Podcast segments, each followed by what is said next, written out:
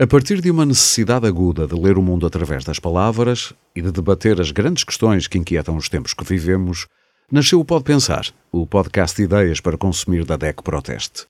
Eu sou Aurélio Gomes e vou pensar em voz alta com os melhores especialistas sobre os assuntos que dão norte à missão da defesa do consumidor. Cidadania, ambiente, sustentabilidade, consumo, saúde, mobilidade e tanto mais estará à discussão sem pressas num novo episódio de 15 em 15 dias.